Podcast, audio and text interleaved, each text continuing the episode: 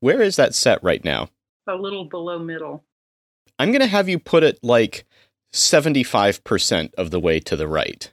Ooh, like that's a big jump. Yeah, try talking a little bit. Okay. You, How is I- that? You Is sound that better. Any better? Yeah, I think you sound better. Okay. Yeah. Oh, I feel so much better.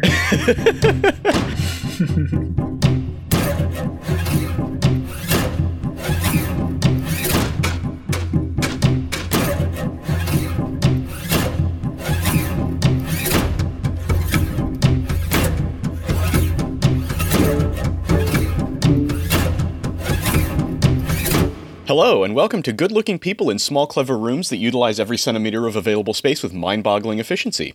I'm Andrew, and I'm here with Brianna. Greetings. And as always, we're joined by my mom, Norma, Hello, everyone. and by our friend Vinny. Hiya! This is our 30th episode. Ooh. Whoa! Oh, happy 30! Wow. Yeah. Should we just dive right in? We start with this correspondence between Marlon Bain and uh, Helen Steeply that connects to a longish end note. Yeah.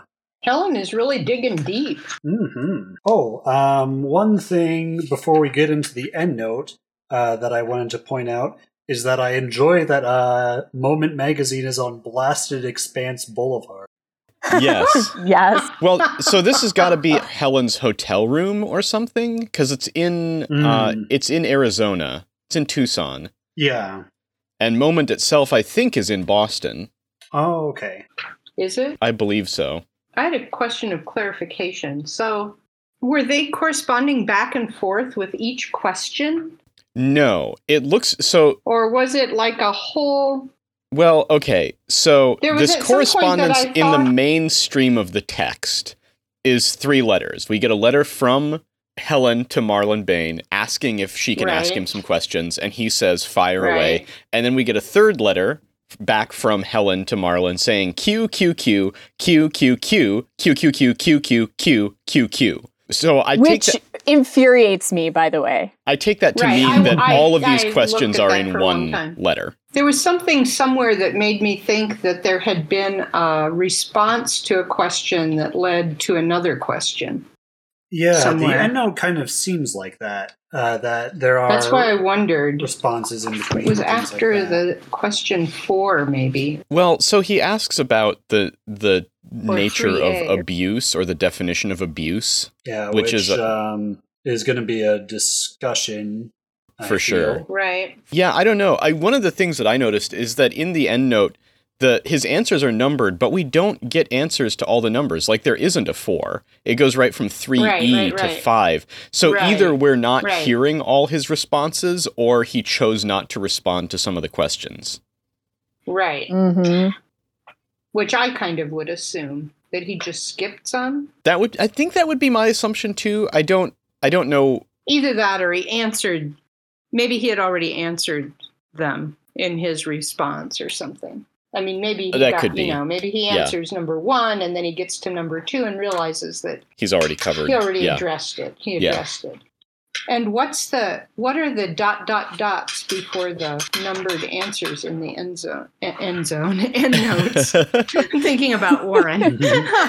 um, uh, Well, in quotes, when you're writing a paper, the ellipsis in front is basically like, and this is just a blank spot so that I can get to the relevant part of the quote. Right. Yeah. So we there's a assume little that he something was- beforehand. so he wrote something else before he got down to answering the question. Is that the idea?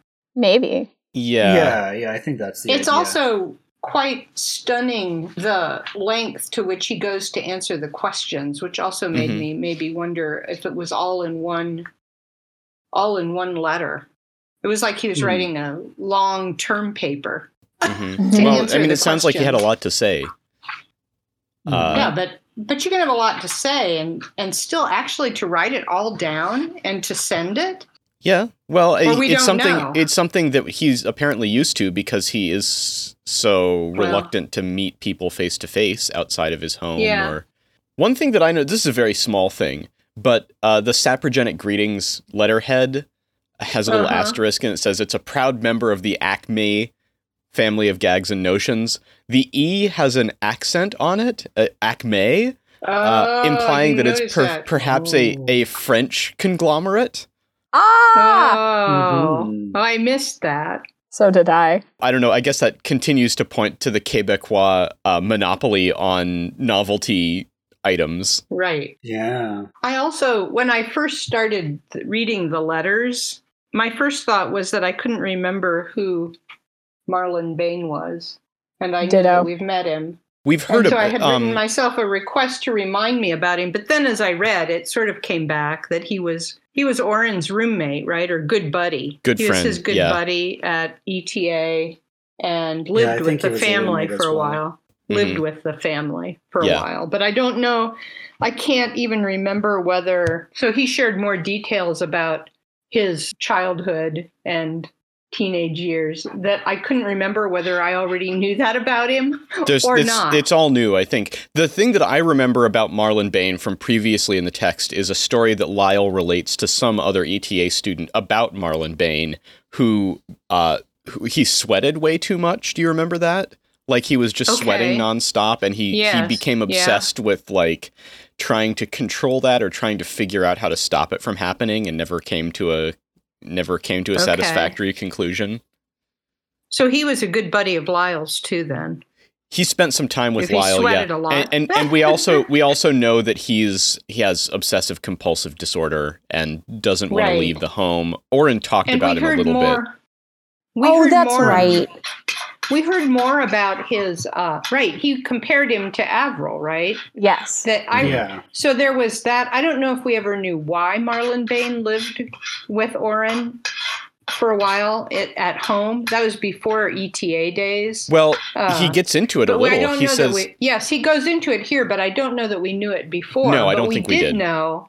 We did know that Marlon. At least Orin thought that uh, Marlon really admired Avril, right? Because she appeared to be functioning with this mental illness that she has, and she, Mhm. but she Mhm. seemed to be functioning with it. And Marlon sort of saw her as an admirable model yeah, like some someone to aspire could, to. like he too could get through Mhm. his issues of that that kept him inside and away from others his sort of social phobias and so we did know that but that w- was that Orin describing him Yes, I believe so. because when we read this, I think we it was in find that, interview.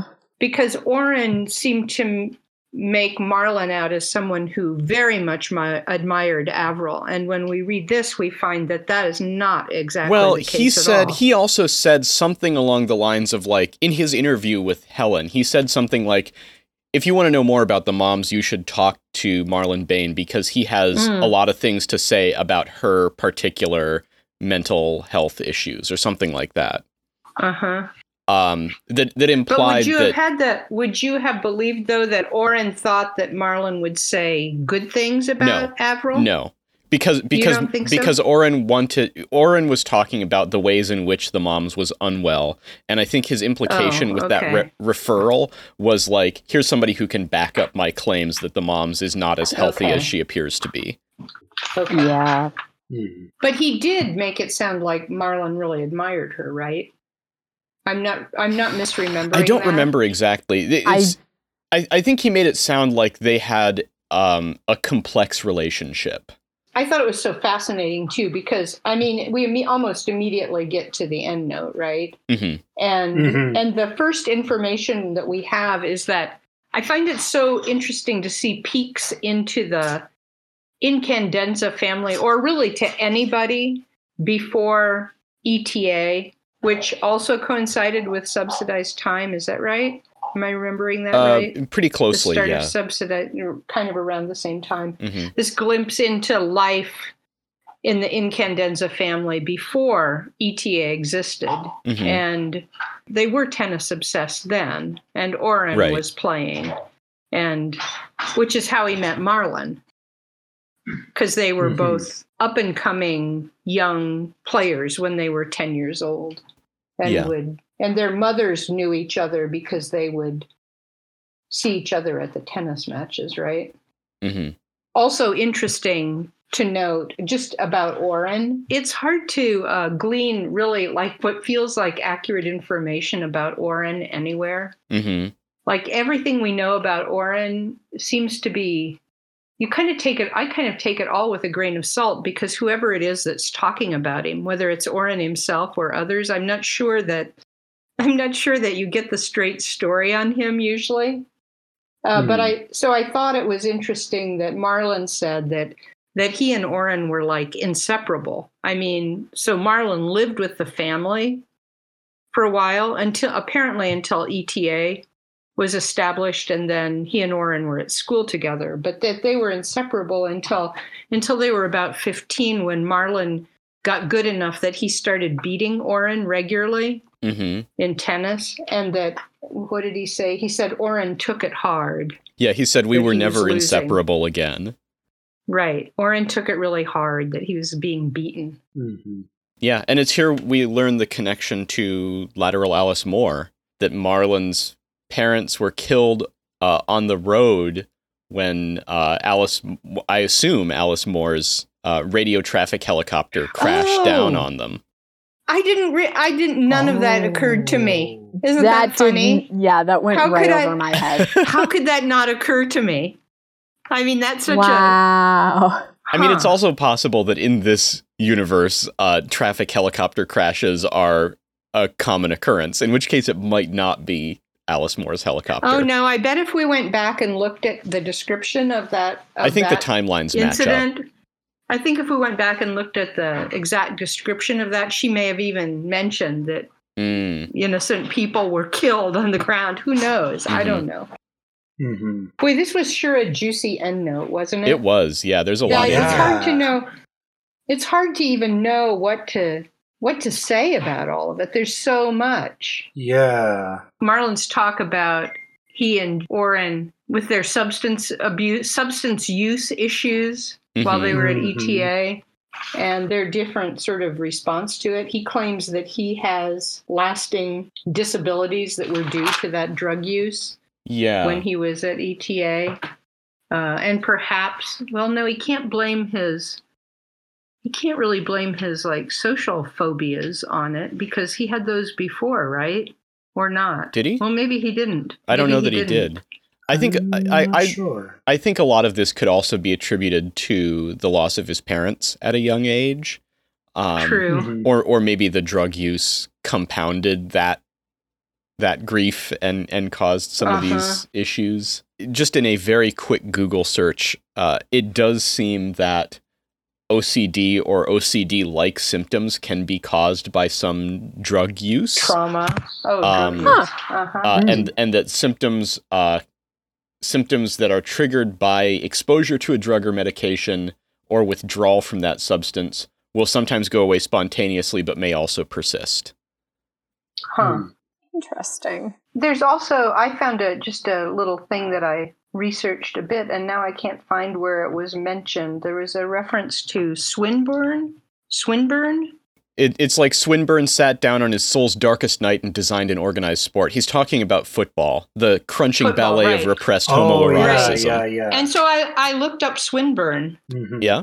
who uh, was a British poet, playwright, novelist, lived 1837 to 1909. This is according to Wikipedia, of course. Mhm.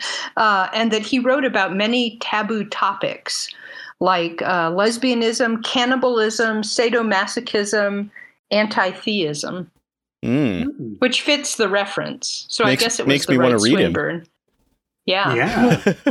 Yes, and it was interesting. It was interesting for uh, how Marlon describes uh, football and kind of Mhm. his disdain for Orin. Really, yeah. like I guess they're still in. Are they still friends? Are they in contact I with don't. each other I or don't. not? If they're in touch with each other, it sounds like they don't keep in touch very closely. because yeah, he sounds Yeah. pretty scornful of. You know, he says that Marlon left ETA at seventeen before he graduated, and Mhm. and that we we heard that. I guess we know his history and how he started his greeting card company. Maybe do we? Yeah. I think, I think which I can't remember exactly either. How that happened, but that Orin says that football is a ritualized substitute for armed conflict, but Marlon disagrees and says it's a ballet of repressed homoeroticism, which I thought was that was Mhm. all an interesting section there. Mhm. Why people play football and why do any of us watch it? Those of us who watch football, which let me say are not many of us in this podcast, but one of us at Mm. least.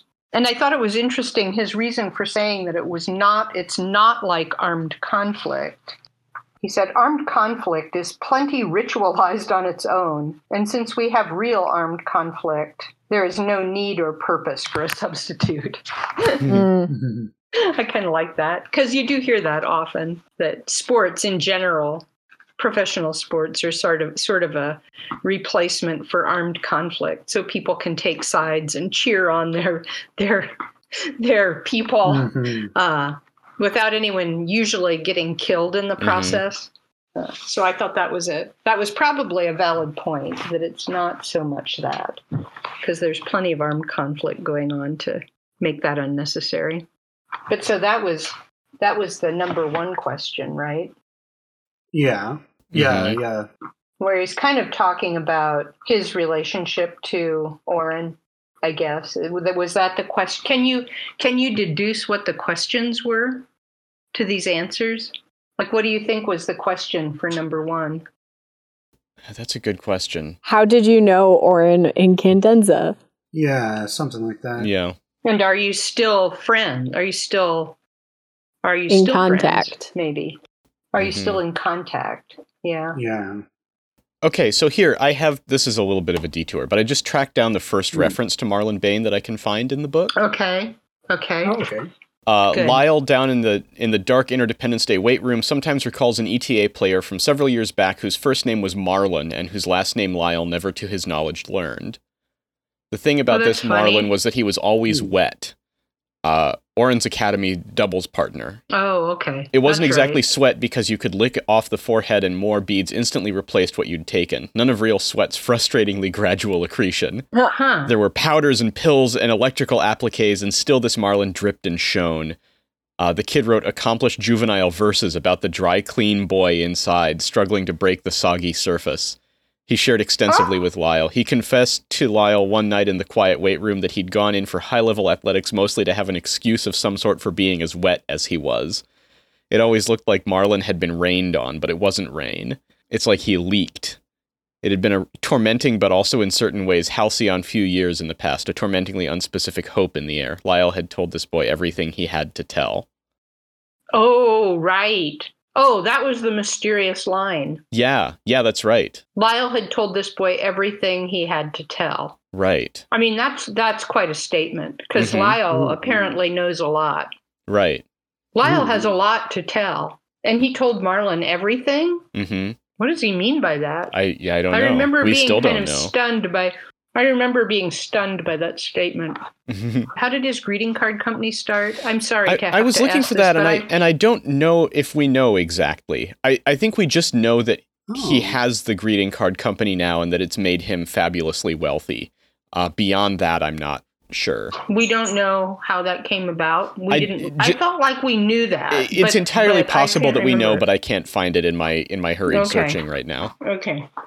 Okay. I have to say, interject here that I'm afraid to search for back references hmm to people and things that have happened because I'm afraid I'll get spoilers that pop Right, up. So yeah. I don't do it. It's it, one of the one of the advantages of having the ebook version is that I can just type it in and see where it shows up in the text uh huh. up to where nice. we've read. So we think that was the question. Was just really why? Do, how do you know Orin? Yeah, I think so. And are you still in contact?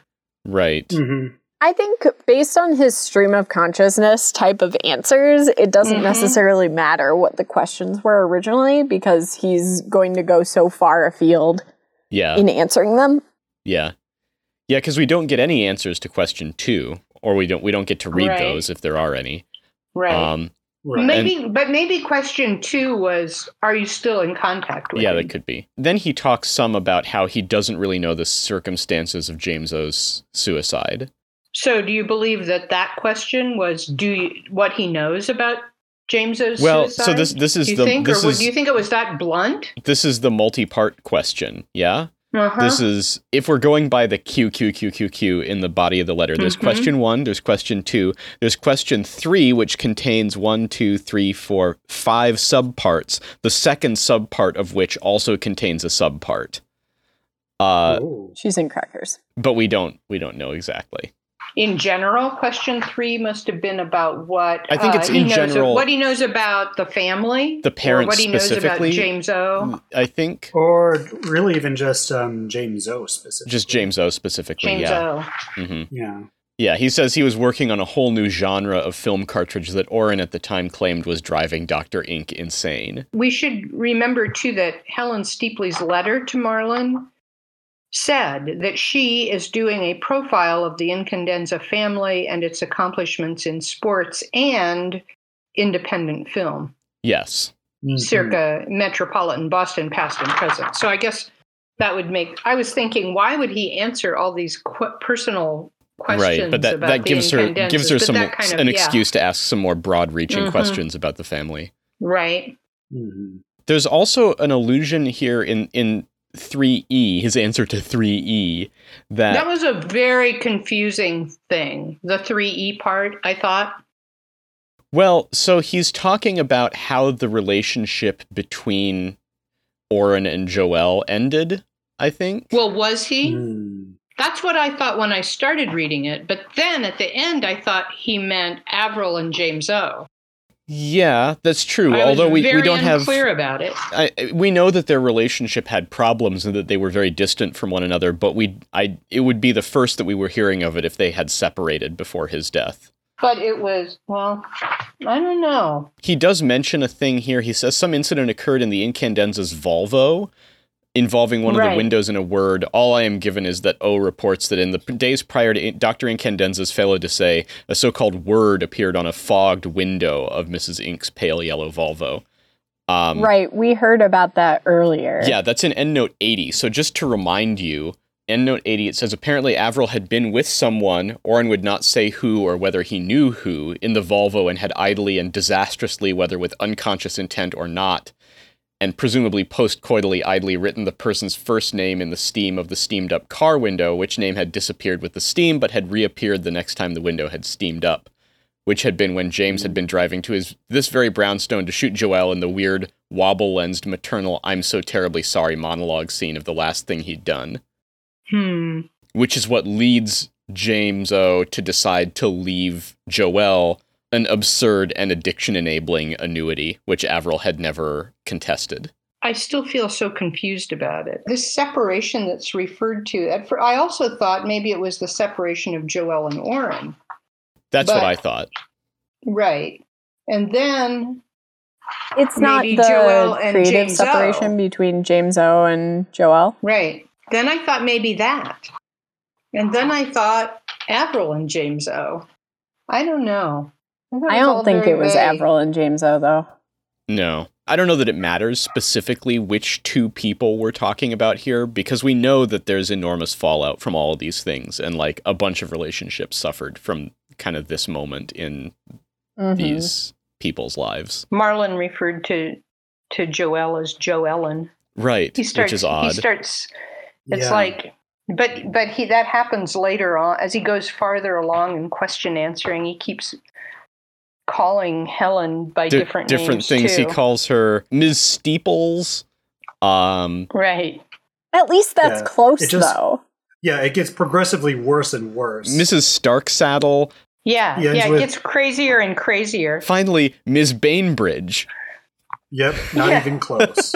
Right. But why? I don't know. It's Yeah, entirely that possible that he's doing it on purpose. Hmm. Here's the thing that made me wonder if this is all in one response. It's at the beginning of number five, Mm. the veiled warning typo you refer to in my postal response to you is simply that you have to take what Orin says in a fairly high sodium way.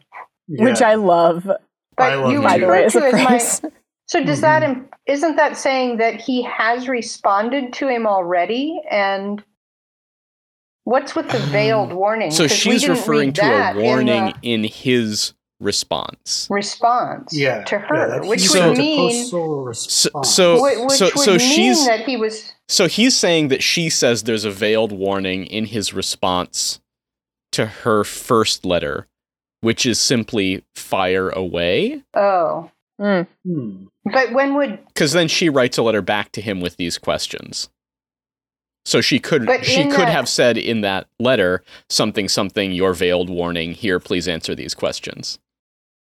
but wouldn't that come before the the Q Q Q? Q- Wouldn't that wouldn't that show up in that letter if she had said or it could other be embedded in one of the questions or I, Oh, I mean I don't know. It's okay. enti- it's possible there's letters back and forth. I I honestly Okay. don't know what difference it makes whether this is in one letter or multiple letters.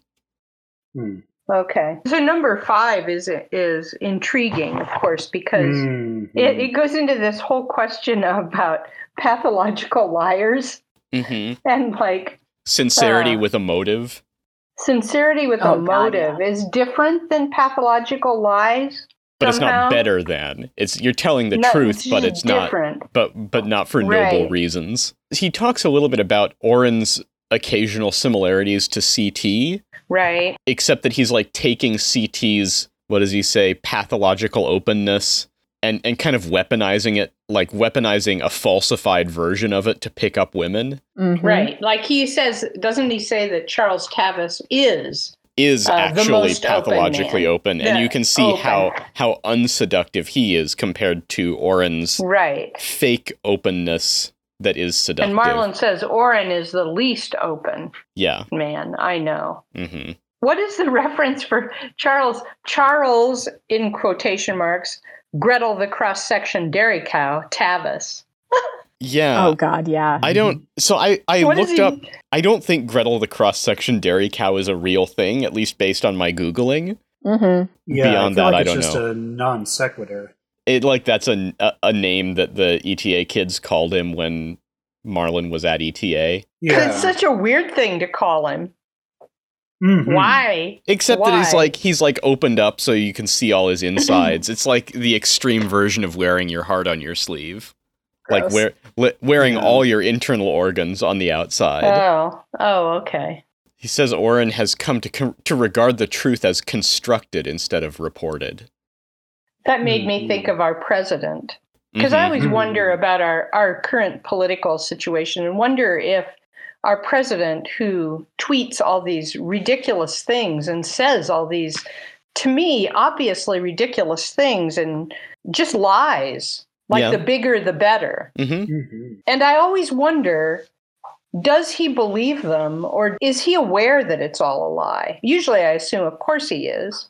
Of course it's just a it's just a Oh, show. I think I think he believes But them. then sometimes I think I wonder, does he actually believe them? And that would kind of come to this whole idea that the truth is constructed. I think there's a political attitude in America right now, and there has been. It, Donald Trump is not the first person to do this. Like this is something that's been going on for decades, right, at, at least. Right. Uh, you know, Fox News Mhm. built their business model around it.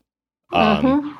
That that if you want to believe something, you can just convince yourself that it's true, and then it becomes true. And then you say it as it is true, as if it is truth, and then others believe you. Hmm It's a different take on what truth is.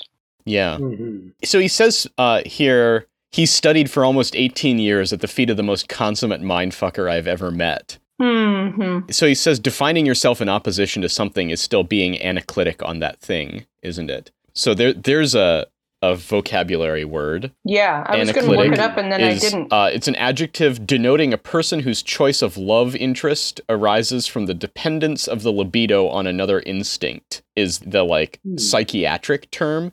A more simple definition I found was that it's pertaining to an acute emotional dependence on another person or persons. Ah, So Marlon is saying like Orin has spent his entire life trying to be the opposite of Avril or talk just obsessed with with how much he hates Avril. That Is his entire Avril self-image is O? Avril. I, I think, think. it's Avril. yeah. Yeah. And that his obsession with this hatred has has meant that he will never be free of her because his entire self-image is built around his opposition to her. Yep. Hmm. And they also said men men who believe they hate what they really fear they need are of limited interest, I find, Mhm. he says. Mm-hmm. Yeah, I thought this was a particularly depressing chunk Yeah. because Mhm. it, it goes along with my belief that most of the main characters in these books in this book have suffered childhood abuse at the hands Yeah. of their parents in all different Mhm. ways Mm-hmm. like in all ways imaginable.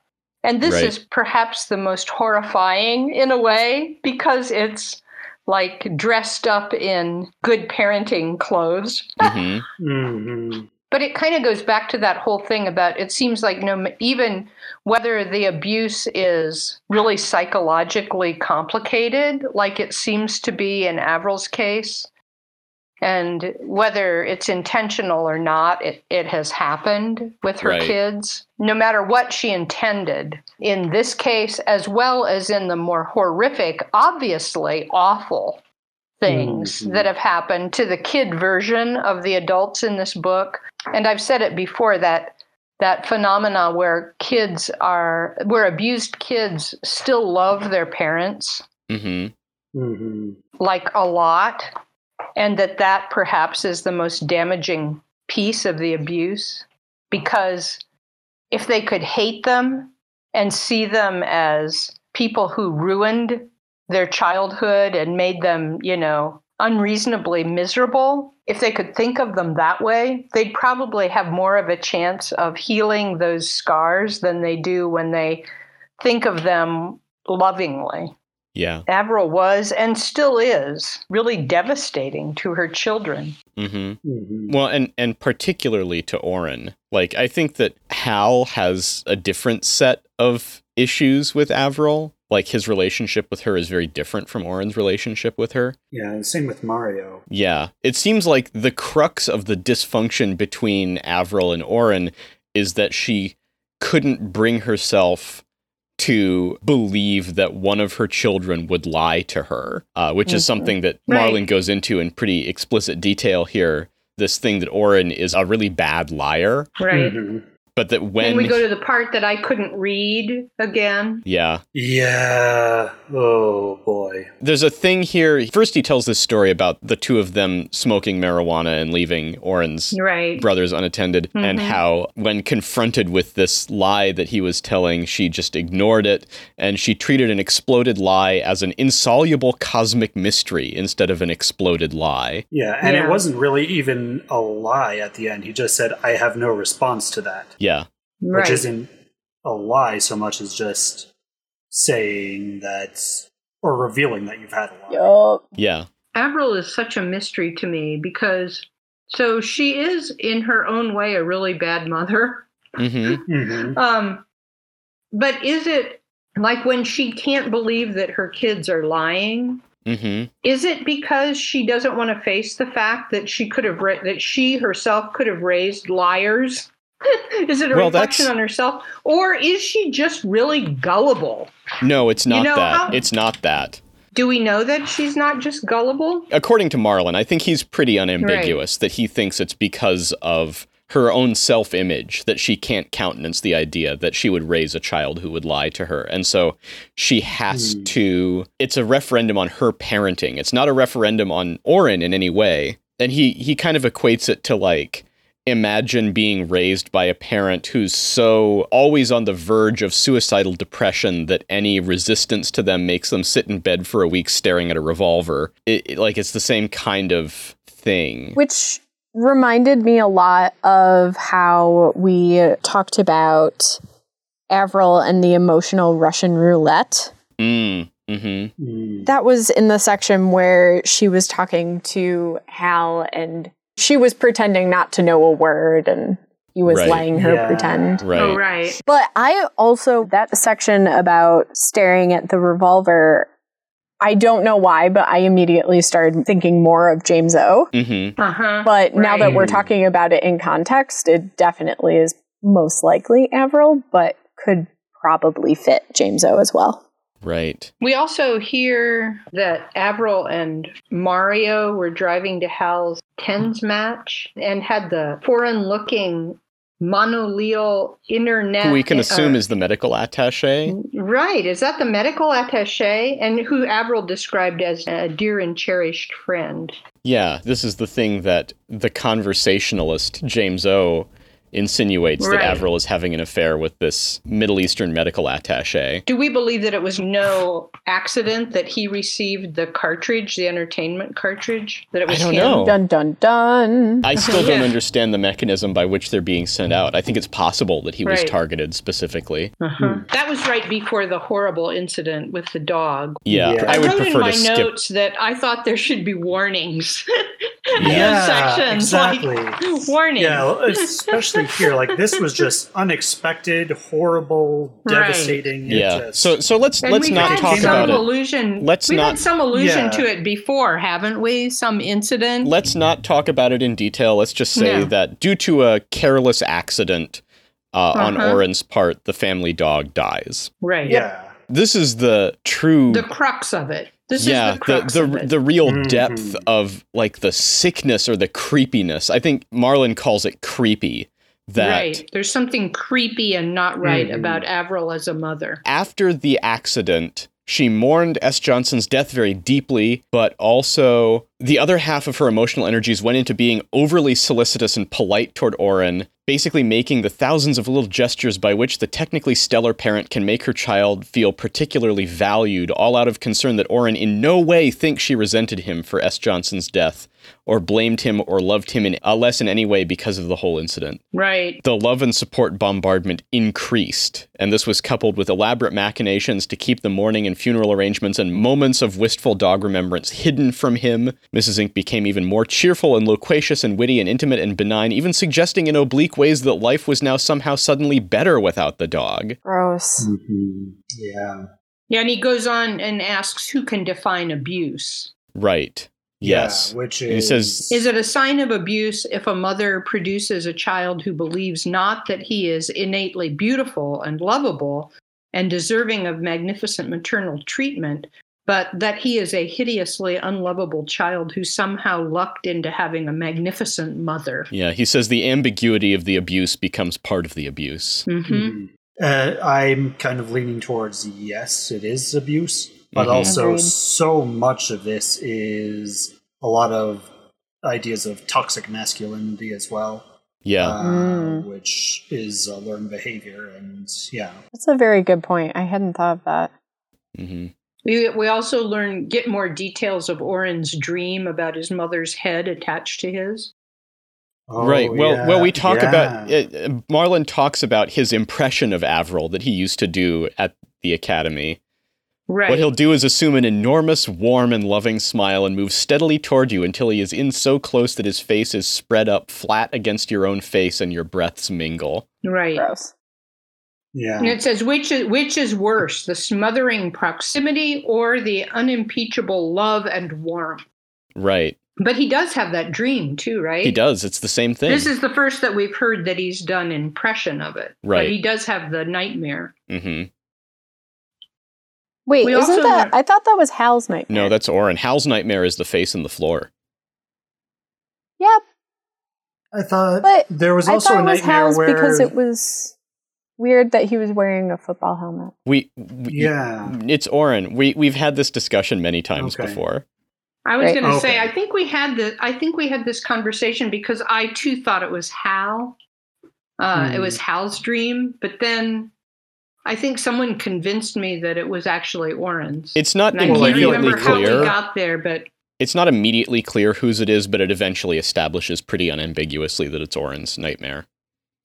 okay, it's also interesting that Marlon says at some point here that he believes Avril was badly abused as a child, which we've had other He does. references to, I think, too. Have we? That something bad happened to her when she was a child. I mean, I, I would believe it. I, context that was, but I, I feel like we have very little information about her childhood, um, except that her father was some- a potato baron, and um, and we had some though allusion to the fact that she was abused, that something that some bad things happened to her as a child. I would believe it. Uh, yeah, I think someone mentioned it somehow in passing.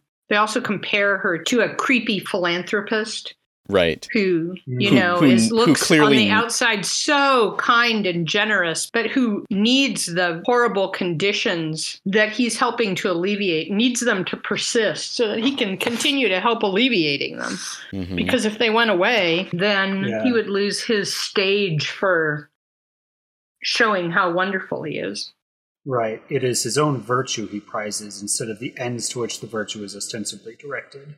And before we get all of that, um, on uh, 1051, we get uh, why is this? Why do so many parents who seem relentlessly bent on producing children who feel they are good persons deserving of love produce children who grow up to feel they are hideous persons not deserving of love, etc., etc.? Um, to which I answered that question because the human mind is flawed and people are flawed and diseases like depression don't make sense.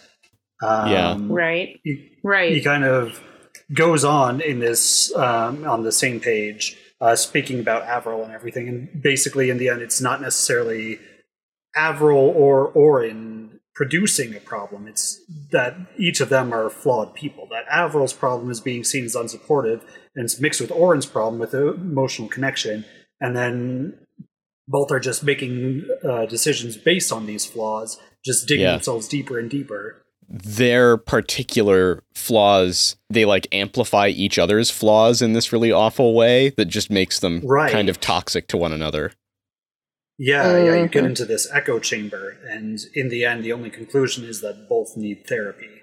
yeah Yes. I found this section particularly interesting, especially in regards to therapy, because so far the only uh, reference to therapy and you know psychological issues and everything that we've had, or at least the biggest reference, is in the school counselor at ETA, who fits into this 1990s idea of therapy, where it's kind of just not that useful. which is the same attitude that hal has to the grief counselor Right. Yeah, but I feel like this makes the opposite point where both of these people need therapy and need to go and work out their issues, but they're not going to, and it's only making their lives worse. hmm I'm not exactly sure if this point is intended uh, in the text or if it is just something that I'm pulling from it through my own work with therapy. Yeah, it is interesting. We have all these characters in this book who obviously have had all kinds of psychological traumas in their life, in their lives. Mm-hmm. And we don't really have any good examples of them getting any kind of intervention that was that actually seemed helpful to them, which is really sad when you think Yeah, about the it. I best mean, Kate intervention there Gompert, I guess. Kate Gompert, Right. I guess, had the best from the resident Yeah. at the psychiatric hospital. But nobody else really it all seems so futile hmm because they seem Mhm. so well maybe that's not entirely true because some of the interactions at the AA meetings and NA meetings seem kind of I mean you do get the in in some of those cases you do get the idea that there is helpful intervention Yeah, yeah, I was going to say that too. even sometimes when the person that needs the intervention is not really very open to it it still can be useful Mm-hmm. and therapeutic, even when they aren't very open to it. But that's definitely more of a sort of group of individuals who are struggling helping each other instead of having a trained professional being useful in their recovery or their figuring out how to lead a life so it is Yeah. it is a really pretty depressing sort of vision of the benefits of therapy therapeutic Yeah. interventions like if anyone needed family counseling it was the incandenzas Mm-hmm. and you'd think that they, of all people, would have been open to it because they were, you know, they were academics, they were educated people. You'd think that they would be able to imagine a good therapist could help them with some of their issues, but that, Mm-hmm. Right. But if, I mean, if both Avril and James O came from abusive families and like a long Right. lineage of abuse, they might not be able to even imagine that something better is possible. right. Mm. I also have to say that this section about Avril and about parenting and abuse, it was all fairly discouraging to me. I'm the only one of us here who is a parent. Yeah. hmm And, you know, I think that parenting is such an imperfect thing. Mm-hmm. And I tend to think that most parents, maybe even all parents, even those who are pretty obviously abusive, that most parents want good things for their kids. And Mhm. most parents want to provide good parenting. And I also think that every single person falls short and that we Mhm. fail our kids at certain times. And you hope that in the end, the failures are less than the good things. But I, it was kind of a discouraging section to read, honestly. Oh, yeah. And it makes me, it really, I, I find myself really intrigued by Avril and really wondering about her because, like, it's it's hard for me to figure out her motives and her level of self awareness as a parent and in a way she seems like she's like doing the best she can like if she was abused as a child Mm-hmm. and yet she's read and learned and she's an educated person and she probably has read and read and read about what a good parent does and what a good parent looks like and so in a way i think that she all along was trying desperately to follow those guidelines of what a good Yeah. parent does Yeah.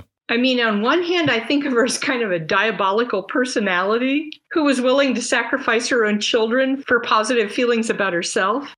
And Mhm. yet, on the other hand, I think that she was doing as well as she could possibly do, Mm-hmm. especially if you think that she suffered abuse as a child herself and didn't Right. have and had horrible parenting models. And she's trying to choose a better model.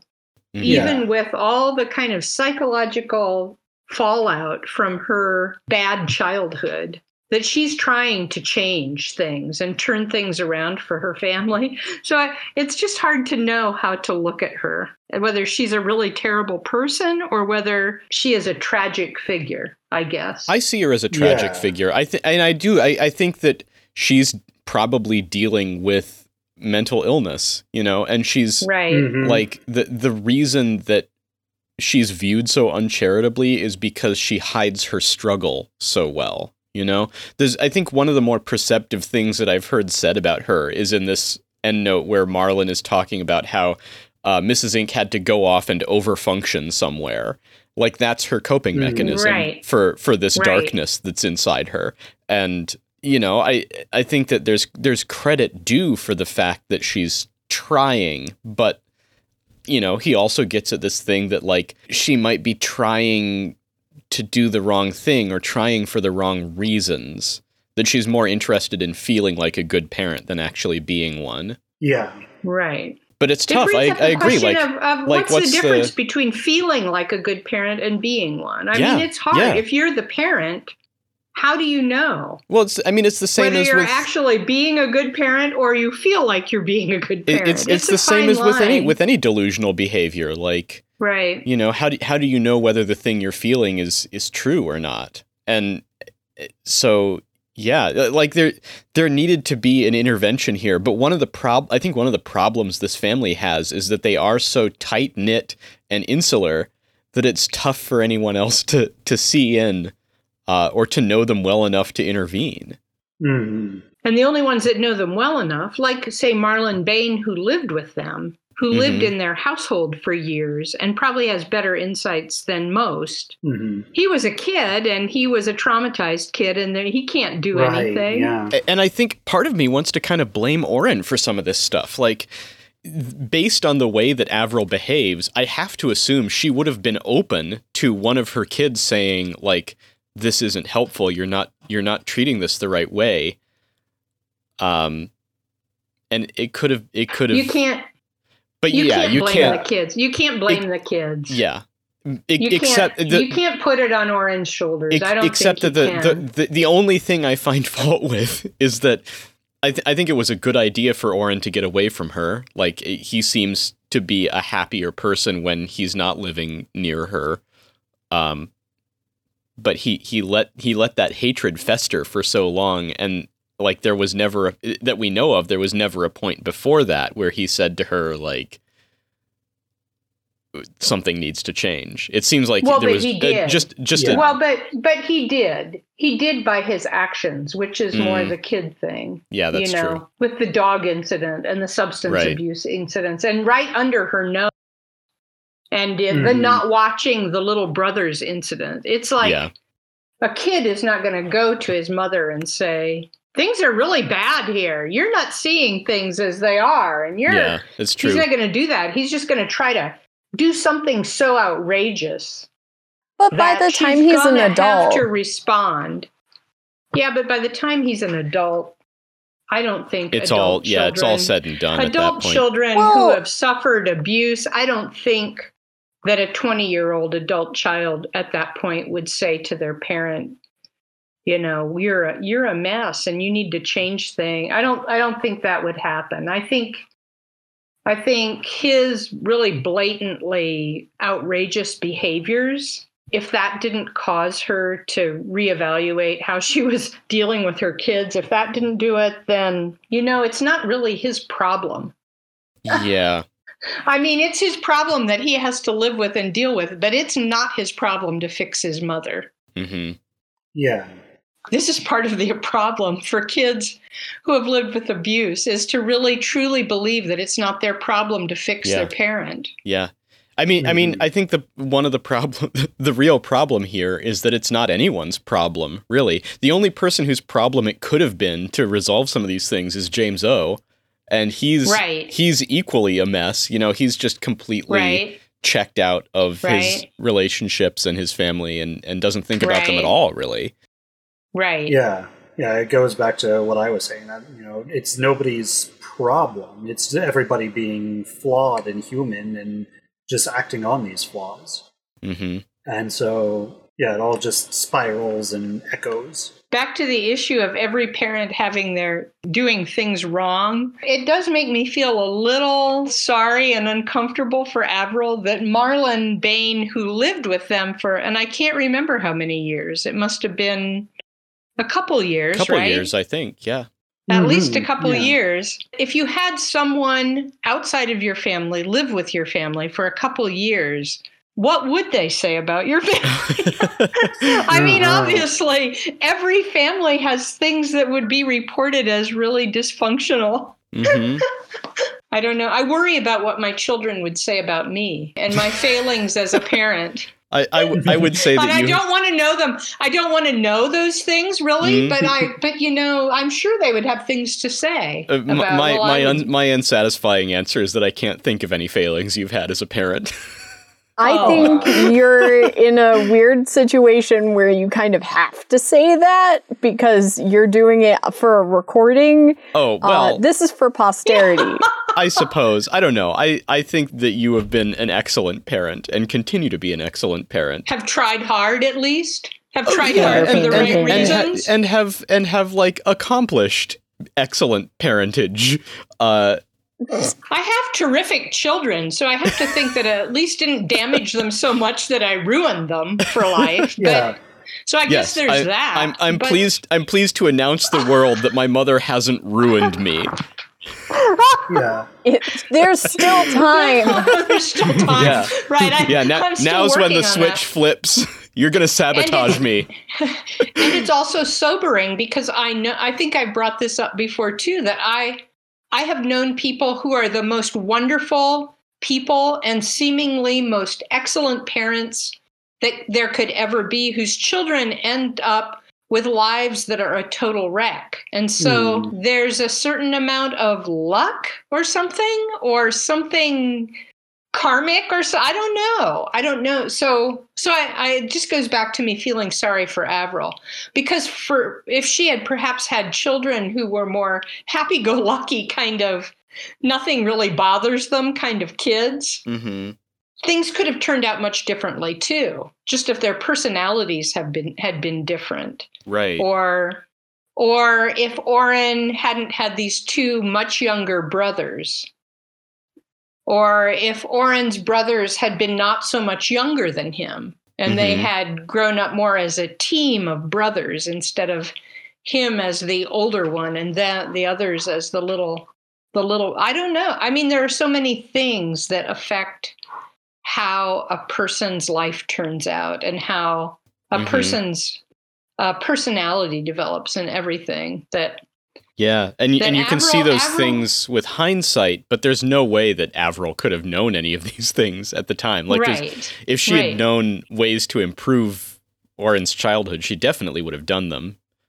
you would think so. Even if her motive was just to make herself look like a better mother, she still Right. would have done them. Right. Yeah, exactly. And yeah, would it if have- one of the kids did actually come to Avril and say, you know, your behavior is not helping, um, it's actually making things worse, Avril would have changed her behavior. It would have Right. been happened selfishly, but she still would have changed her behavior. Right. And does it matter? How much does the motive matter?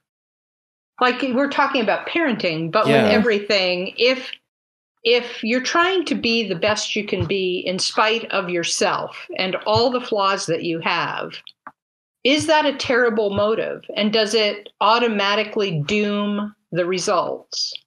You know what I don't mean? Like if she is determined to be a good mother because she Mhm. wants people to look at her and see her as a good mother. Does that necessarily doom her relationship with her kids and doom Yeah, the ability I of her boys to grow up and it- be happy? I don't think that on its own dooms the relationship, but it does make it more precarious. You know, like, like, and that I think is the the the thing that I take away from this accounting of Orin's childhood and his relationship with his mother is that there's all these things that compounded to make it less and less likely that that it was all going to turn out okay. Yeah. Right. Just by a stroke of luck, these things could have gone the other way, and he could have been a happy child who loves his mother. Um, Right. but they didn't because there was so there were all these things kind of working against that outcome. Yeah, at Mhm. some point it says that like the problem is that that she was working so hard to make Orin feel valuable. In in her attempt to make him feel valuable, she never was able to make him feel valued. Right. So something can be valuable without being valued. Yeah. Mhm. So interesting. This was all very psychologically complex uh, end note. really Mhm. and it all feels really personal and i thought it felt kind of creepy that marlon bain was telling helen Steeply all this stuff Yeah. yeah. because if for instance you assume that the first question was how did you know how do you know orin incandenza and are you still in touch with him that he would say you know we played tennis together when we were little kids I lived with the Incandenzas for a while after my parents died. Uh, we went to school together and were doubles partners. And we, you know, once we hit, once we were like 15 or so, we, we kind of drifted apart and we really don't talk very often now. I mean, that would be an answer. Well, but okay, he goes but- on and on and on and on. Or what do you, what did, did you know the Incandenzas? You'd say, well, Avril was, you know, she was really intense person and she didn't like to go out, but she, you know, blah blah blah. And James O was oddly enough, in fact, come to think of it, he says almost nothing about James O, who is actually He had very little to do with James O, it sounds like. so Helen Yeah. Helen wanted to know more about their accomplishments in independent film and he really Yeah. doesn't say much at all about Yeah, James well, O. I Right. also feel like, I mean, Steeply's goal isn't with James O, it's with Avril. That Steeply, you know, why Steeply is doing this and everything is to figure out if Avril is working for the Quebecois separatists. is that?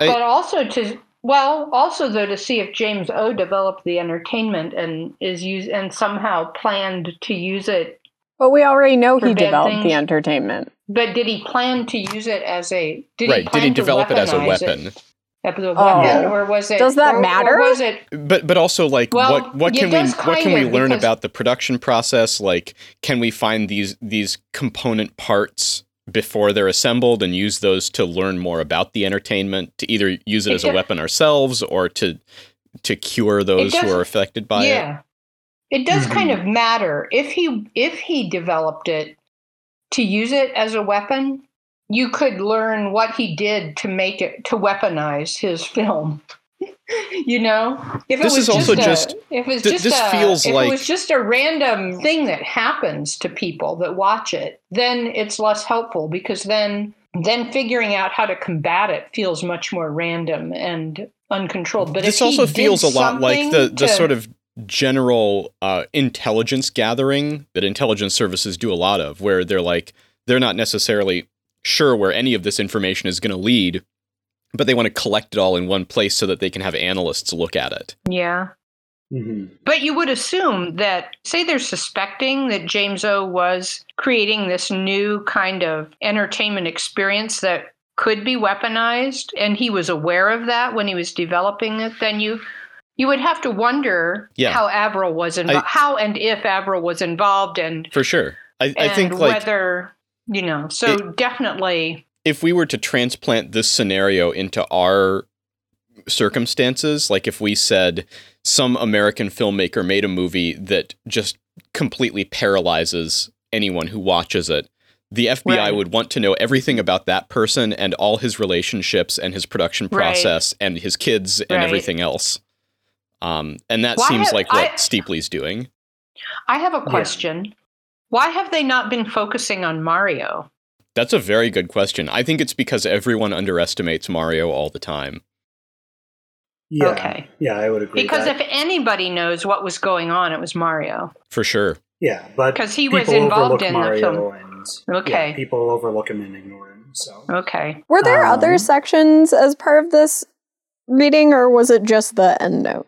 There's there was also another the, the section thing in the about tunnel. The, tunnels. Little Yeah. layers are being peeled off to show us the fallout to the eschaton debacle, Mhm. right? hmm And that these little boys, those who hadn't been severely injured, were being punished by doing this this trash Yeah. detail. Which is sort of nominally a punishment, although it, it makes clear that most of them would probably be down there anyway. They'd they be down this- there anyway. The small US boys seem to have this fetish for getting down in the enclosed fundaments underneath things. Right. And the Yeah. older US boys like to be up high where they can see out over the Right. everywhere. Which is, is a, a real asset Mhm. at Enfield that they're on the top of this hill. And in fact, it draws students hmm because they're up on top of a hill. That was so funny, I thought. It's also weird that, so they mention Ann Kittenplan, hmm hmm who was also assigned this. This trash detail, but the boys dumped her out of it and said she didn't have to do it because of this little boys club thing. Right. in the tunnels. yeah. But it made me Mhm. wonder. She was the only girl that was going to be punished. The only younger, the only girl involved in the eschaton thing that was going to be punished. I'm trying to remember which other girls were there. I thought she was the only one who played, I think she might have though been. she might have been the only one named. Yeah. Huh. Yeah. And if that's the case, why was that? That's weird too. hmm hmm Either way, it's weird. Either that she was the only one punished or that she was the only one playing. Could be systemic sexism. They talk about how the Eschaton kids are all math and science kids. Right. Um, and and the it could- humanity kids are kind of shunned. They Yeah. can't be part of the tunnel club. Yeah, and, Group. and and we know that math and science programs tend to push out women and girls and uh, Right. and kind of force them to self-select out of those things. So it might be that for those reasons that the girls at ETA just aren't as interested in Eschaton. Yeah. Yeah, I think that is very likely. This was another very uh, kind of it wasn't high action, but it was very cinematic. Mhm. This this whole thing about these little boys in the tunnels with their flashlights and they had the lights out because they didn't want to scare away the feral hamsters if they existed, creeping around under the courts and under the the campus. I thought was very it was really vivid. You could really see it happening. Uh, Mhm. I mean, the tunnels seem so stupid. They're down. They have to clear out. They have to clear them out so that the the guys who assemble the the what do they call it? The lung. The Uh, they lung. call it the, the, the, yeah. the, the, the assemble that have to be able to get back in there to do that. And so they have to go through and clear out all the debris from these tunnels. yeah, all kinds of debris too. So so speaking of kids being obsessed with getting down in the enclosed fundaments underneath things. This reminds me of Uh-huh. one of the greatest Twitter threads I've ever read. And I don't it's kind of longish, so I don't want to share the whole thing. Um this is by Dean Lines, who's a British screenwriter. And it was in, in response to the question, what was the incident in your high school? Um, I'm just going to read a couple pieces of it, and and you can you can chase down the rest for yourself. It's an incredible story. It says, when I was like 14, me and a few mates would wag French class and hide out in the soundproof drum room until lunchtime. This went on for a few weeks when one day we discovered a trap door beneath the carpet tiled floor under the drum kit. We, of course, opened the trap door. Turned out it was an access hatch to a series of small tunnels giving access to the heating pipes that ran around the school. Small but big enough to get our hands get on our hands and knees and crawl around a bit. On the first ah. day, we only got about 50 meters before turning back. That's when I had an idea that became an obsession. You see, our high school was horseshoe shaped, symmetrical. Every room on one wing had a direct opposite. And the opposite room to the soundproof drum room on the other side of the horseshoe, the vending machine store room. And I figured if there was an access hatch in the drum room, there would be one in its mirror. This Oh. one leading to an Aladdin's cave of chocolate and sweets. It would be the perfect heist.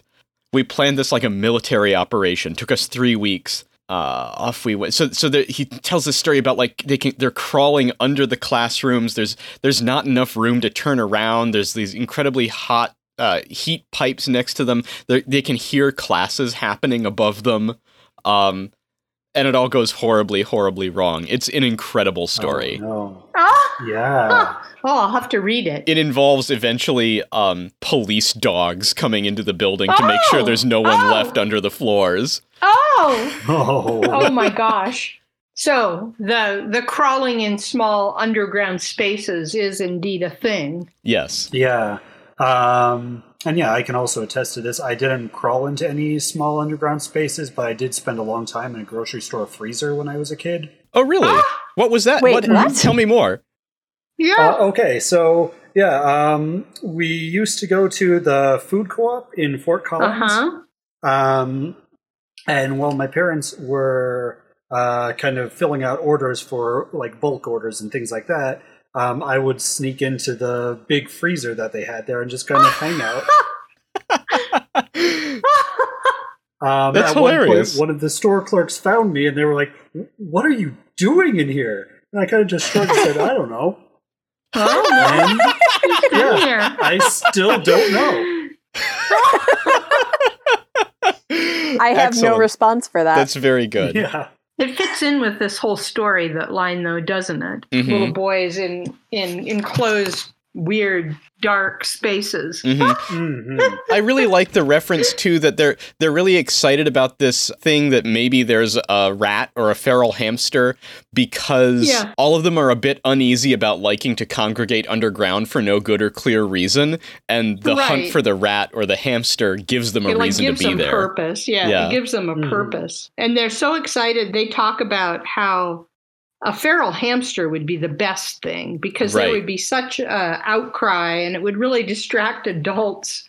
Mhm. And and they might become so distracted by the feral hamster's existence that they wouldn't dole out more punishments for the eschaton thing. right. Uh, Mhm. and they don't they wouldn't in fact that they wouldn't dole out punishments to the big buddies Mm. because of eschaton because they Mhm. didn't want that to happen either so they thought it would just be generally a good thing but that even a rat would be good Mhm. And- because Avril has such a phobia Right. of all vermin. right Uh, I did really like the the mention that Canadian agronomists call feral hamsters the piranha of the plains. yes yes I I, enjoyed that Yes. as well. Yeah. I like that too Uh, one thing I wanted to ask is, do we think that Blott actually saw a concavity hamster, or is I don't he think just so. trying to? Yeah, I don't I, think I so think I think that he was telling stories. I think he made it up completely, and now he's looking for something credible to say that the other kids will i don't believe. know i thought Yeah. maybe he saw i thought maybe he saw a ghost.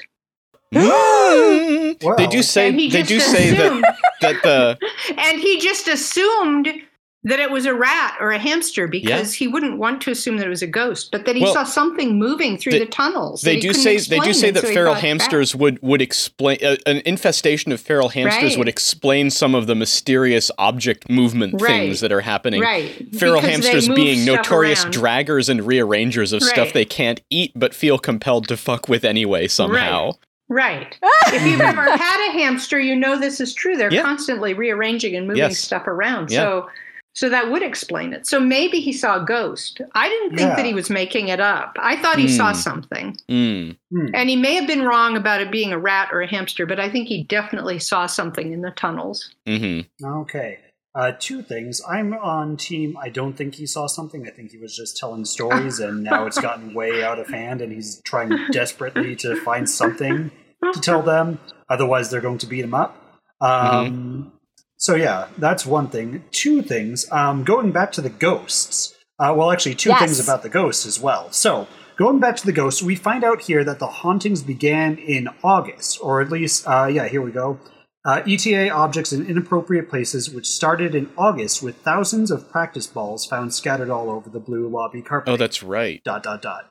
Yeah. Yeah. So if the haunting So started in August, who is the ghost? Da, da, da. Yeah. What else was going on in August? I don't know. I don't know that we know exactly. Yeah. Um, I know it's not James O. I know that because James O's suicide was earlier. It it was Years like earlier, five right? years prior, roughly. Yeah. Right. But what about the emergence of the entertainment? What if something when like that? that? would uh, compel him to uh, arise from the grave? I Yeah. like James Hmm. O for the ghost just because I think that he's the most likely to be a restless spirit of the Mhm. dead people that we know. hmm Yeah. And he would be more apt to hang out at ETA. Yeah. Also true. And set up Yeah. a camera tripod. Let's not forget that the ghost set up a Right. tripod in the woods. Yeah, the tripod. Right. Now, uh, this does also feed into my point number two about ghosts, which is that if indeed Blott did see the ghost, uh, but he thought it was a rat, it means that this ghost isn't necessarily human shape, but kind of an abstract shape, which fits in more with being a poltergeist, uh, which isn't necessarily a, Ah. um, a restless spirit, but a malevolent being that's been summoned from the spirit plane. Interesting. That would Ah. also um, lend credence to the moving of objects, considering the traditional understanding of ghosts is that they can't actually interact with physical objects, whereas poltergeists can. hmm Exactly, yeah. And poltergeists Ah. begin with moving objects, and then they Oh. move on to more and more malevolent things. Dun-dun-dun. Dun, dun, dun, dun. So maybe he saw a poltergeist in the tunnels. Maybe. Yeah. Whoa. I, I like the really, other really thing- want that. I did like some of the other things that they see in the tunnels. Like all these, Mm-hmm. they refer to them as fridgelets. That just cracks me up. Yeah. The dorm sized Mhm. fridges, the fridgelets. Yeah. And the other thing that made me laugh really a lot was that they talk about how they get cleaned out and the doors get left open, right? And they Right, put they stuff Oh, down yeah. here. Well, I know they should. Any like reasonable person knows that, but do teenage boys know that? Well, clearly Well, they don't. well, You should let know me this. tell you. Uh-huh. in preparation for break, um, Right. we encourage students to unplug and leave open their mini fridges in order to defrost them and um, clean Keep them them out. from becoming disgusting. right. Um, it's not. It's not because of the power savings. It's more Right. a. You should be good stewards of your perishable items. Right. You need to Um, get rid of them, right? Yeah, so so we instituted that going into this break because famously there's always at least one fridge wherein students keep raw meat Ugh. and inevitably either a they just don't unplug and defrost their fridge and it rots because fridges aren't magic machines Right. or they forget that it's in there and they do unplug and defrost their refrigerator and then it rots and smells like a dead body. Um, so Oh. luckily that hasn't happened yet this year, but I did have a conduct meeting during which I met with students and was like, "Hey, you forgot to unplug your fridge. Please do that next time." And it was the dumbest conversation I've ever had with a student. I found it not very believable that all Hmm. these fridgelets are down in the dark tunnels, dumped by students, and that nobody just took that. Uh, so one of them obviously took a full fridge down with the door shut, but it didn't ring true to me that there was that they only came across one, and that they came across so many that had been cleaned out with their doors open. That didn't seem right to me. I I doubted it. I thought that maybe maybe a third of them would be if not if not full then at least not quite cleaned out i mean you don't it doesn't ha- it only has to have some some debris in it if you, if it's shut Mhm. and closed up it's going to Mhm. stink Mm. unless it's absolutely clean like it would be hard to get it clean enough so that the door could be shut for a year and you wouldn't get some kind of really foul odors coming from it so I, I i wondered about that but i did like that they called them fridgelets because i've I've never heard them referred to Mhm. like that. And I also like their reference to the old broadcast TVs that older kids liked to watch for the static. They just like to watch the static, they said. Mhm. What It's weirdos? funny because that. I mean, y- you say that, but like, it's very much a, a, a retro thing. Like in our world too, Right. The idea of Right. TV static is such this. Right. It like harkens back to an earlier, simpler time. And I yeah, guess but Yeah. it's who kind of watches that Well, by I don't- I don't think I was of- kind of fascinated by static. I don't. I don't it's think kind you'd. of like visual white noise, though. It is. isn't That's- it? It's it- kind that's of like exactly visual what it white is. noise. It's Yeah. like Yeah. so I don't. I don't think that Like they would maybe put it on and like watch with uh, undivided attention, but they might put it on in the background as they did other things. I could see that. just as a calming Yeah. sort of thing. It makes me want to try it to see what it's like. yeah, see how it feels. Yeah. this doesn't detract from my assertion. What weirdos? Mm, mhm. I love you both, but you are weirdos. Yeah, I know. Yeah. Um, one, one other thing that's alluded to here that I, I had to look up because it sounded fake to me, but it is in fact a real thing that Vinny you, you may already know about. I didn't know that uh, that tennis ball pressurizers were a thing. I didn't know that either. Is that really I didn't true? know they were a thing either. So there, there's this mention of tennis balls that are so dead that even the pressurizer can't revive them. I just assumed that was a lie. right.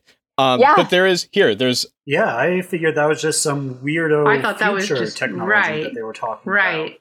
the one that I found on my googling. It's just like an airtight bag shaped for putting tennis balls in. It hooks up to a bicycle pump. And you pump it up, and you just Ah, keep your oh, tennis balls in there. And presumably, the higher pressure somehow, like I don't know, Ah, infiltrates the rubber core and and keeps them bouncy. Hmm. ah. And this is this is beyond just keeping them pressurized. It will actually repressurize them.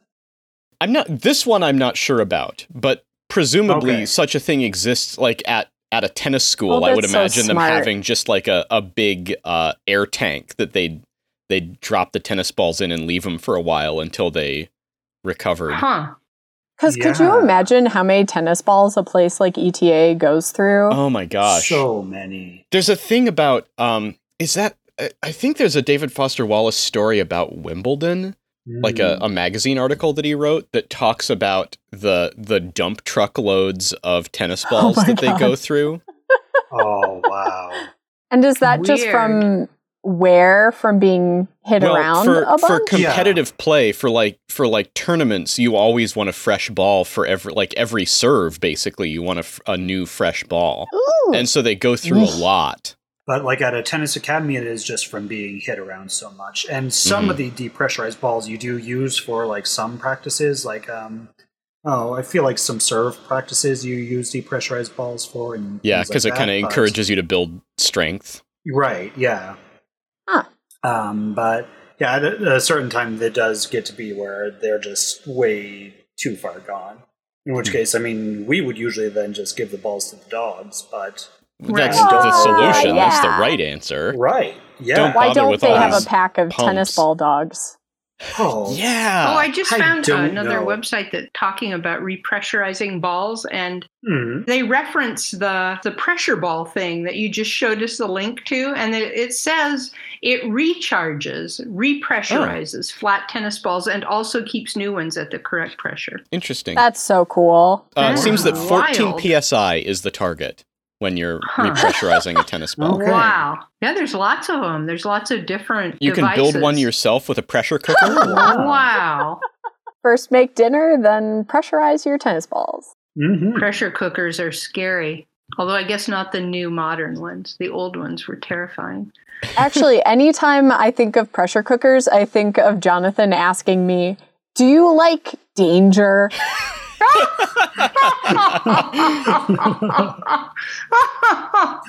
Not in my They're kitchen. Jonathan. Not in my kitchen so much. Not so much. Well, so that's that's like. Do, do we have anything else to say about the tunnels here? This is kind of the end of our reading. Um, let's see. I've got one question and one observation.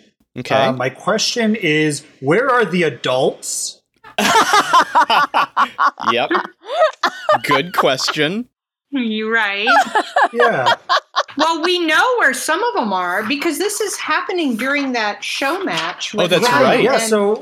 Yeah. And, and they listed where a lot of people are, right? Mhm. Right. Yeah. And so But it, most of the but adults is are yeah. funny. So this is Yeah. supposedly a punishment that was meted out to these kids, but there's no adults making sure that they're doing it. No. Not No. only is it a punishment, but they're in, they're moving trash in a crowded tunnel. Right. That's dangerous. Yeah. Right. This it reminds me of um detention in the Forbidden Forest in Mhm. Harry Potter and the Sorcerer's Stone. Like, why would you send children It's such a liability issue. at Right. night? Right. Exactly. They're Although even handling with that, at least stuff. they've got They're- Hagrid with them, don't they? Right. Yes, of but them they do. split up into groups. Yes. Oh no. Yeah. so one of them gets the dog and one of them gets Hagrid. And like, Right. Okay, Fang is great, but not an adult. That is a really good question, though, Vinny. Where are the adults? Like, where were Mhm. the adult? The same question came up about the eschaton game. Where are the Right. adults when there's an eschaton game going on? They, certainly, the the potential for violence is extreme in the eschaton game. Mhm. I mean, any reasonable adult could see how things could fall apart, and there could be fights and arguments, and and any number of things could happen. And where are the adults? also in the tunnels, yeah. Mhm. Yeah. goodness, goodness, Or just the just the idea that the administration at ETA kind of just knows that kids sneak into the tunnels all the time. right? Like why right. wouldn't you why wouldn't you lock those doors or do something to Right. stop them from doing that? Right. Hmm. And perhaps They're even like the bigger 11. question, the greater question is why all the tunnels? They describe in this section where the tunnels go. Right. And, you know, some of them are like have a real purpose and others are just like for crap to be stashed in. Mhm. It doesn't it doesn't make any It sense definitely that there are so many seems like tunnels. one of the- under one of ETA. James O's idiosyncratic obsessions. Right. I mean, Mhm. any normal, any normal kind of place would have. You wouldn't call. You might call them tunnels, but really, the official word would be like Service ducts or or walkways or hallways or Yeah. or something. Utilidors? That they're walkways to go to different parts of the campus. Mhm. But Reminds me of the Disney whole World. tunnel, the whole tunnel name makes them sound like anybody who's down there shouldn't be down there somehow. Yeah. You know what I mean? Yeah. Like it's not like just a underground hallway, like the opposite of the what do you call them in Minneapolis? The skyways. Yeah. The opposite of that. You know, the, a Mm, way to get from one point A to point B without having to go outside. Oh, You'd like the think there would be pedways Yes. Yeah. Right. in Yeah. Chicago. Yeah. hmm That there would be a name for them that would indicate that they're supposed to be used Mhm. to get to these to the dorms or to the don't the prefects have rooms? The not prefects. What do they The call Yeah, the Pro-rectors. pro The rectors. pro, it says the pro-rectors. pro rectors rooms are are positioned off of some of the larger tunnels. Right. So why did they call those tunnels? It makes the prorectors sound like they're like underground dwelling creatures. Wait, they're not? Well, maybe they are. I don't know. yeah, I mean they are I- grad it- students. Mm, It's yeah. so strange. It's so strange. And James O had his film production room down there, right? And Mhm. you've got the Mhm. I mean, I get the parts where they talk about service tunnels. That makes sense. That's Right. that's you know, access to utilities and stuff. But but they're more than that. They're just strange. Just briefly, since you mentioned the skyways in Minneapolis, and I'm I'm interested Uh-huh. in labyrinths of all kinds. Uh, if you ever, Uh-huh. I, I don't know how much they've changed since we that we went through them, probably 15 years ago, something like that, Mhm. close to. Um, yeah. there are these. It's this this big network of second story connections between buildings so that you can go from building Right. to building in downtown Minneapolis You can go without miles. you can go miles without going outside in downtown Minneapolis which makes sense for the winters Mhm. um, and we, when we were visiting uh, Minneapolis, because I was starting college there, we just decided to wander them one morning. And the weirdest thing about them was that the Skyway system has its own hours um, that are distinct from the buildings they connect to. And and so that there's these like connections between buildings, but then there are also designated skyway hallways where you can like follow markings on the floor to get to the next connecting Right. bridge. And and so we walked like from the middle of downtown basically to the river through like the lobbies of banks that weren't open Right. yet and Banks through and office hotels. buildings and it yeah hotels and i think we walked and- walked through a, a medical uh, like a doctor's office or a dental clinic or something Yeah, it was very strange it was so odd Mm. but they don't call those tunnels. no they, they, should don't maybe. No. They should maybe. the above ground tunnels They did Yeah, make you feel like. I, I think. Oh, uh, Sky Tunnel. sky the- tunnel the is very walk- good The the, the skywalks and the the fact that they went thr- through these weird places, businesses that were closed, they felt like you shouldn't. You felt like you shouldn't be. yeah it felt like trespassing which is Mhm. probably like being these little boys being in the tunnels, th- Mhm. which is probably part of the lure. Allure is that they felt like they they shouldn't be there, yeah even Yeah. though perhaps they no one has ever told them that they can't be there hmm but they felt like they shouldn't be there. That's how you feel when you go through those skyways in Minneapolis. That also reminds me of the the Pedway in Chicago because Yeah. they have underground tunnels um, to do basically the same thing as the Skyway. Mhm. Um, but the one that I used the most often went past uh, Marshall Fields' basement. Mm, Um, mhm. So you could get into Marshall Fields from the Pedway, but I always felt weird to be going past Marshall Fields and like this little back door. yeah Do it. yeah, yeah, Mhm. yeah. You feel like you're you feel like you're an intruder. Mhm. hmm You feel like you could be arrested, maybe. Yeah. Uh, where are the adults is the question. Uh, my observation is that uh, one of these uh, students in the tunnels doesn't know what maggots are. oh right Right. Oh yeah, surprising for a teenage boy. well but they're not all teenagers so some of them are like too. 10 or 11 there's one that's young 10 or enough that he like his feelings get hurt and he starts crying and he talks Right, about how he wants to leave so Right, and they have to and they have to entertain him with uh, horrible little nursery rhymes, Yeah. which also were pretty funny. The I did Mary like had the, a little uh, lamb, its fleece electrostatic, and everywhere that Mary went, the lights became erratic. yes i like that one a lot I had two things. Yeah. Okay. One on 669, we learn about an eight-year accumulation of pennies, and I just wanted to share that my grandparents had a very large collection of pennies in a metal milk container, Yeah. uh, which is about the height Those are of my hip, yeah a full-sized Um, milk can full, Milk can. full to the brim.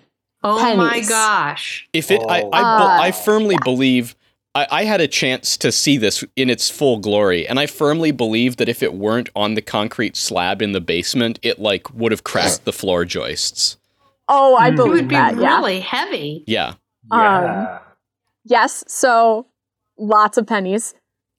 I have seen them, and that's a lot. It's a thing to Uh, behold. And On 670 at the very, very bottom, there's one whole box on its side with its phrase strapping tape split, spilled, part of a load of old TP cartridges, old and Mm, mostly unlabeled. Yeah. Um, I just wanted to call people's attention to that because I wasn't sure what to make of it, knowing Right. that James O's studio is down here. yeah. Um, Good point. These could be the I- entertainment. They could what- be rough cuts or Who Like, knows? source footage. I don't know. It's it's very Yeah, ominous. they I- could even just be tennis. Right. Yeah. The- also, that But but Yeah. but any time that the narrator goes out of the way to mention that a TP cartridge is unlabeled, it kind of Yep. makes me more aware of it and and worried Yeah. about what's going to happen to it. And it also kind of, I mean, they describe it as frayed strapping tapes. Yeah. So what frays the strapping tapes? Are there rats chewing on it, or has somebody been down there, uh, I you thought know, that was sawing for the away on it box. to get it open? Or right? yeah, or or is box it or is open it so just that, the wouldn't tape is so old out. that it started to deteriorate? I don't think you would describe that as frayed. I don't Oh, think it was true. would fray. Strapping Yeah. tape is really strong. Tapping, is. Strapping Yeah. tape has those bands like that run strings through, through it. Yeah. Right. Like it would be Mhm. hard. You you couldn't just break strapping tape with your hands. Mhm. Right. Uh, if you were a rat, you could chew on it and fray Mhm. it. If you Mhm. were a human, you could hack at it with something. a uh, feral some hamster. hard object. If you were a Mhm. feral hamster, you could gnaw on it. But someone, so these these things didn't just accidentally spill out of the box. Somebody had to open the strapping tape to Mhm. make the box open to make the cartridges fall out. True. Is there any chance that there's a feral hamster in the tunnels under E I ETA? I hope so. I I I really would I wish nothing that. but success to the feral hamsters yeah, of the world. me too. I so hope Yeah. that there's a feral hamster Th- down there. them and the, the giant praying mantises that live in people's abandoned yeah, in houses people's and maintain the houses, right, and keep them. There was a lot in this There chapter. was, wasn't yeah. This there? was this Yeah. was juicy. This bunch. Does anyone have anything they would like to promote or announce or plug?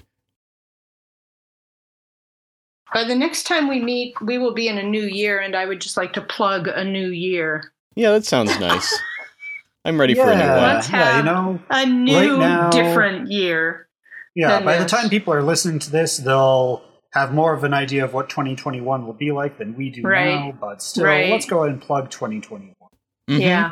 If you want to read my research paper on the chapel incident of 1969 at Marquette University, you can download that off of my website at briannakratz.com. It's What riveting. The chapel incident It's of 1969 It's at Marquette interesting, University is is such a fascinating thing. It has ties to like the Chicago 7 and the Milwaukee 14 and other anti-Vietnam protest movements. It's great. It's, It's, very really great. interesting. Uh, if you're interested in seeing more of me and my paintings, uh, you can check out my Instagram at cardboardvv. And if you're interested in checking out any of my experimental films or other narrative projects, uh, you can visit my Vimeo at vimeo.com slash henceforth. Excellent. Uh, my website is agingrich.com, uh, and I'm also on Instagram at coffeestopfix. We have an email address for this podcast. If you want to get in touch with us for any reason, you can send a message to smallcleverpod at gmail.com. Uh, we're also on Facebook, Instagram, and Twitter, all at smallcleverpod. Next time, we'll be talking about pages 673 to 698. Our music is by Jonathan Rigby. You can listen to his podcast, The Land of Random, on Spotify. Thanks for listening. This is death. Woe to those that gazeth on death. The Bible.